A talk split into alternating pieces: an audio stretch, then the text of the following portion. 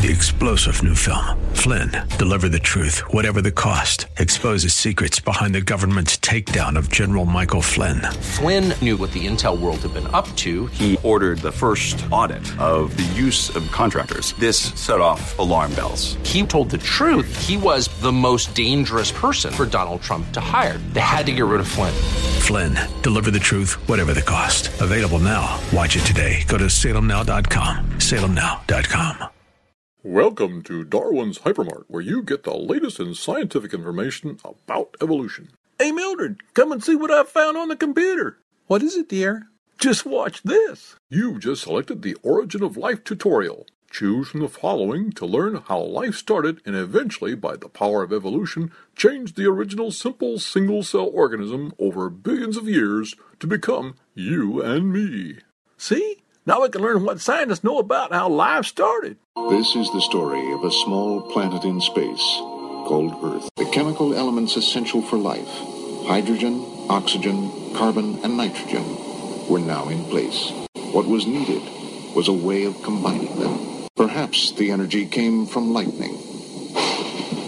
Whatever it was, energy managed to arrange these chemical ingredients in just the right way. Well, Mildred, what'd you think of that? I don't know, dear. It seems a little vague. Okay, let's push the next button. Molecules piggybacked on the back of crystals forming, and that this led to more and more complex. But of course, the nice thing about crystals is every now and then you get mistakes, mutations, and that this opens the way for natural selection. What do you know? Crystals. Hmm, maybe on diamonds, eh, Mildred? They supposed to be billions of years old. Sounds a little hard to believe to me, dear. Well, all right. Let's push this last button. At some earlier time, somewhere in the universe, a civilization e- evolved by probably some kind of Darwinian means to a very, very high level of technology and designed a form of life that they seeded onto perhaps this, this planet. Wow, now you can tell that guy's smart. He's even got a British accent and everything. Did he just say that life here was seeded from spacemen? Yeah, and that sure explain your cousin Melvin. I always thought he looked like some kind of alien. But none of this goes with what Pastor preaches from the Bible. You know, about how God created the heavens and the earth. Then he created Adam and Eve. But these guys are all supposed to be PhD smart. Don't you think they know what they're talking about?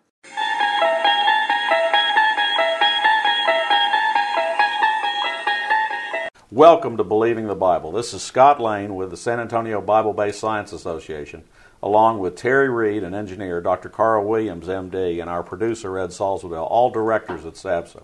We're here to reassure you you can believe the Bible from the very first verse.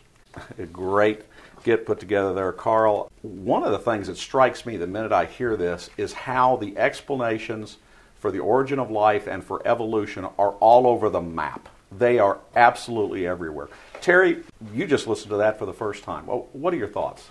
When they talked about the um, life beginning with a simple, and simples in quotes, single celled organism, the, the first thing I always think of is a simple single celled organism has never been observed. There isn't any such thing. Uh, even the simplest organisms we have, you know, they have have information to, to create the organism and to pass on to the next generation. They have transport systems, energy plants, waste treatment facilities, manufacturing plants, all of this within this so called simple single celled organism. And the Darwinists, at least some of them I've heard, they know that they don't have a good explanation for how life started. So they just beg the question. They say it's not a part of the general theory of evolution. They just start out with the assumption that the life is already there as a simple single celled organism, and then they come up with some nice stories about how it became all of life on this planet. You make a great point that there is no such thing as a simple cell, that it's an incredibly designed of apparatus. However, it's worse than that. DNA by itself is a set of coding information that could not occur by chance. And yet, it must be within a cell not only to be read, but to be maintained. It cannot exist by itself. It has no value by itself, and it would absolutely disintegrate if not within a cell. They had to be made together, which, which makes it completely obvious that this didn't occur by chance. I like the fact that they said, well, maybe lightning put this thing hmm. together. Of course, they're referring to power source in the theorized in the Miller-Urey experiments. One thing about lightning is it wouldn't give the binding energy for those chemical processes. It would blow them out of the water if you had that much energy. Yeah, I haven't seen lightning put a whole lot of things together. No, no, no, no, no. It, it, it, it hurts things real well, but it, it, it doesn't help them. But what's worse is, even if you gave them everything like that, the Miller-Urey experiments used the wrong atmosphere that we've now proved did not occur in the early Earth to produce the wrong amino acids. So, why you're going to use that as the example of how life came out shows how bankrupt your whole system is. What were your thoughts on that first piece? Well, the whole thing was kind of funny, but the the bottom line is neither creation nor evolution can be scientifically proven. The basic premise for evolution is something that John Pendleton from uh, Mexico asked one of his debaters uh, that he fellows he was debating with says, well, how, how do you prove or how do you show how life started in the first place? And the answer was a shrug and said, well, life's a given. so that's uh, basically how all evolutionists tend to approach the solution to this problem. Life's a given. It just happened. Because they've got no clue. Because they have no clue. That is the bottom line. They have no clue as how it started. It, now they're reaching to Mr. Spock from outer space or somebody yeah. bringing life to, to town. Yep. Uh, I love the fact that next went to crystals. When they start talking about crystals, I see palm readers, seers, and uh, civilizations from 1400 BC getting into this thing. And then they marvel at, well, the really good thing about this is that with crystals, you would have mistakes. That mistakes are going to create everything. Folks, I haven't seen a mistake do anything right. Okay? When we have mistakes within government, we don't have a celebration. when we have a mistake with flying an aircraft, that's not a good thing. That's not a good thing. if you've got a doctor doing an operation and he says, oops, that is not good. Okay? So, Houston, we have a problem. Houston, we have a problem. Yeah, they did not have a celebration at the Manned Spacecraft Center when that when that came on with Apollo 13.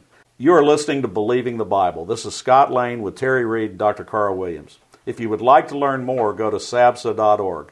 That is S A B B S A.org. Today we're talking about the way that the explanations for the origin of life and evolution are just all over the place with not one concise or even palatable answer from them. The last piece on that hypermart thing was Richard Dawkins, one of the great proponents of evolution in the world, talking about his ideas about where life came from.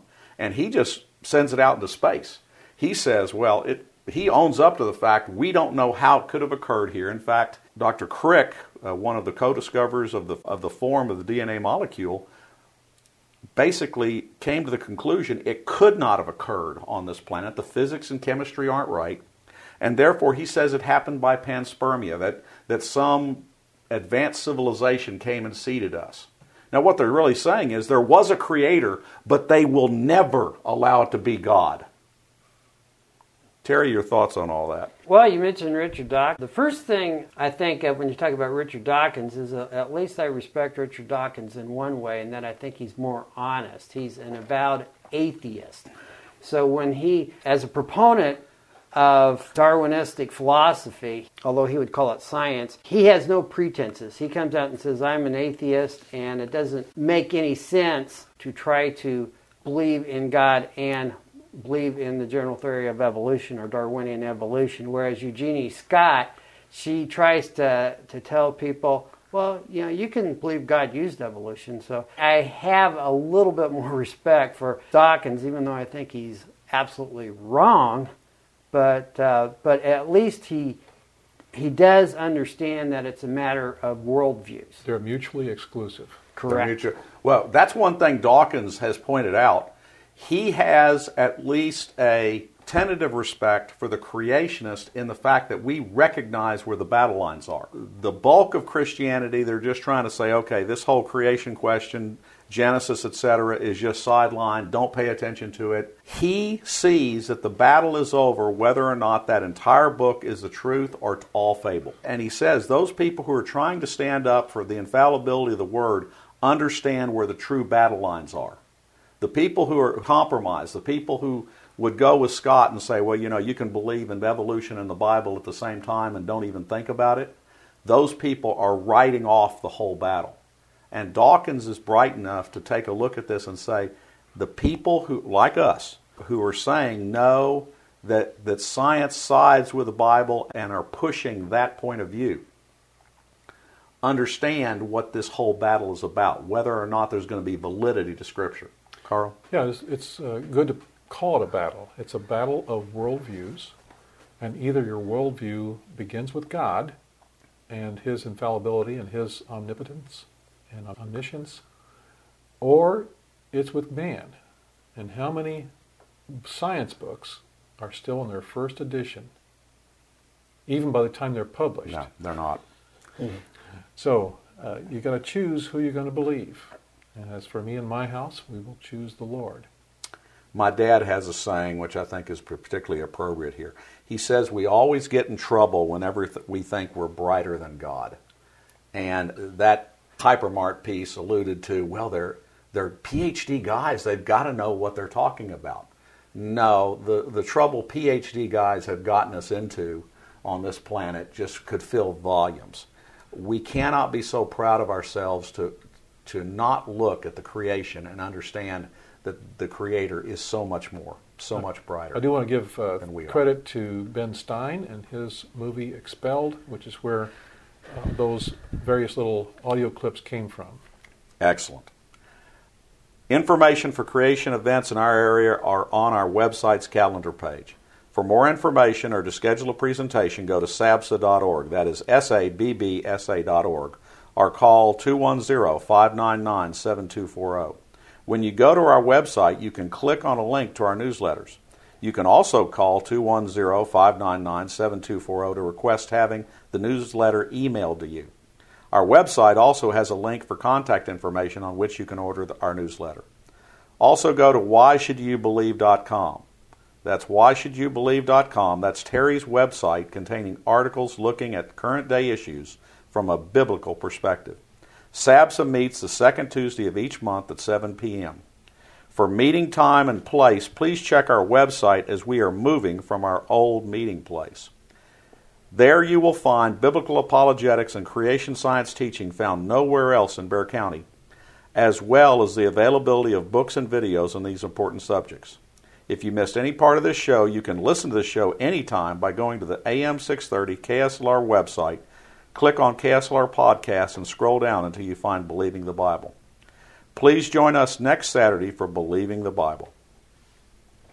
Three star general Michael J. Flynn, head of the Pentagon Intelligence Agency, knew all the government's dirty secrets. He was one of the most respected generals in the military. Flynn knew what the intel world had been up to, he understood its funding. He ordered the first audit of the use of contractors. This set off alarm bells. The explosive new documentary, Flynn, Deliver the Truth, Whatever the Cost, uncovers the facts behind this scandal. Flynn told the truth. He was the most dangerous person for Donald Trump to hire. I find out the worst enemy that I'm going to face in my life is right here in America. They took my assessment and they wanted me to change it. And I was like, I'm not changing it. They had to get rid of Flynn with in depth interviews, archival footage, and never before seen personal records of the man behind the headlines. I just felt like I was drowning. Flynn, deliver the truth, whatever the cost. Available now. Watch it today. Go to salemnow.com. Salemnow.com.